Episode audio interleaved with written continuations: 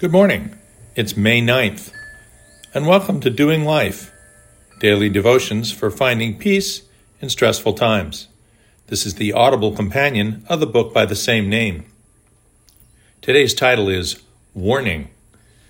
If you ever forget the Lord your God and follow other gods and worship and bow down to them, I testify against you today that you will surely be destroyed. Deuteronomy 8:19. Many of you reading this may not be old enough to remember the 20 years that Andy Rooney spent doing weekly spots on 60 Minutes, but they were a bright spot in the week for those of us that do. Andy was a humorist with a dry, sardonic wit. He used observations of everyday occurrences as the basis for his humor. I remember once he told a story of having realized just as the train pulled out that he'd dropped a glove on the train platform. It was a freezing cold winter day in New York City. His seatmate was astonished to see him slide down the window and toss a leather glove out to land on the platform. Why on earth did you just do that? the man asked. Andy responded, Well, I just realized I dropped the other glove by mistake before boarding. Whoever finds it now has a chance of finding its mate and making his day. They were expensive gloves. There is a fabulous book of his entitled A Year of Minutes. One of the entries is about warning labels. He points out that all these companies spend millions on advertising and labeling to try and get you to buy and use their product. And then the government insists on a label to tell you all the ways it could kill you. I mean, do you really need a label that tells you not to drink varnish? Do many people really iron their clothes while wearing them? Is there really a mother who would fail to remove her baby from the stroller before collapsing it? One label said, do not use this product if you have hypertension, diabetes, thyroid disease, glaucoma, or asthma. Do not use this product if you are on a monoamine oxidase inhibitor. Really? Andy Rooney had no idea if he was taking a monoamine oxidase inhibitor, but he knew it would be bad to use this stuff if he were.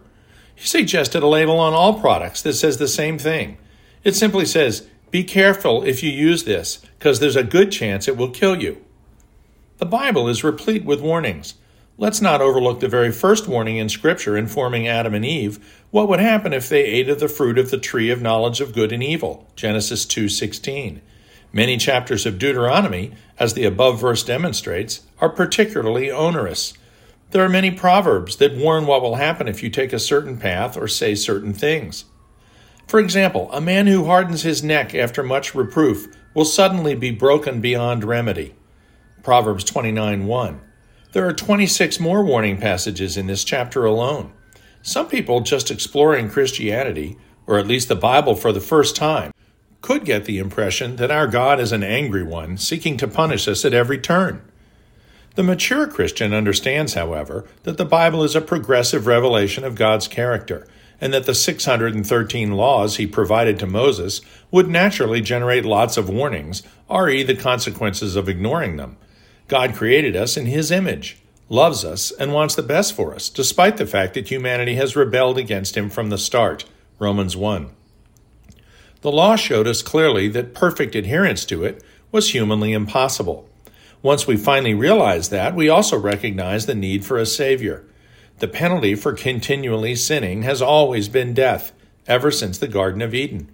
Avoiding that fate requires reconciliation with God, and the Mosaic Law clearly demonstrates that we weren't going to achieve the righteousness to do that by trying and failing to follow all the rules.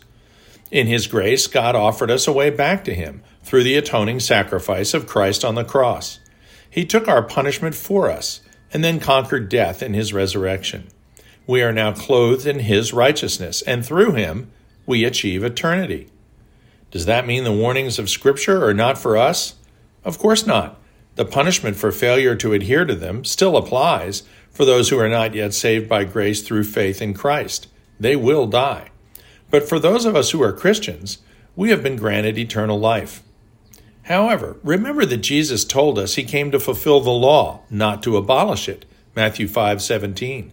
Paul admonishes us that grace given to us, while completely undeserving, certainly does not mean we can go on sinning, i.e., ignoring the law. Romans 6:1. So when you're looking for guidance, take a look at Proverbs. Rather than thinking of these verses as warnings, think of most of them as just plain good old advice for living abundantly. and I would think about using the message or the Bible in basic English translations. Proverbs is not poetry like Psalms. It's good, hard truth, and understanding the verses is probably more important than enjoying them for their fluidity. Take Proverbs 19:7 as an example. The person who tells lies gets caught. The person who spreads rumors is ruined. The Ten Commandments tell us not to lie, and the punishment used to be stoning. Here's how to think of it. In light of our salvation, better to understand that your sins are now forgiven once and for all. But now you have the heart of Christ and the Holy Spirit indwelling to help you catch yourself when you, for example, start to spread gossip or set out to tell a little bit of an untruth. The Bible's warning labels are usually more sensical than do not eat the buttons on your shirt or you may need a doctor. God wants you to know that to live the life He wants you to live, there are certain parameters you should stay within. Think of many of the warnings you read in Scripture as God telling you, if you really love me and want to love others as I've asked, then I would seriously consider not doing the following. What then? Shall we sin because we are not under the law but under grace? May it never be. Romans 6:15.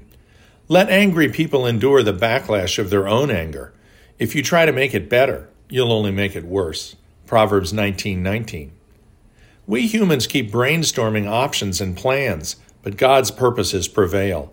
Proverbs 19:21. Dear heavenly Father, thank you for caring enough to give us rules to live by, and thank you for loving us enough to realize that we can never comply fully in our own power. You have forgiven us even before we sin, but also have given us the Holy Spirit, so that if we have ears to hear and eyes to see, we will choose the better option each time. Amen.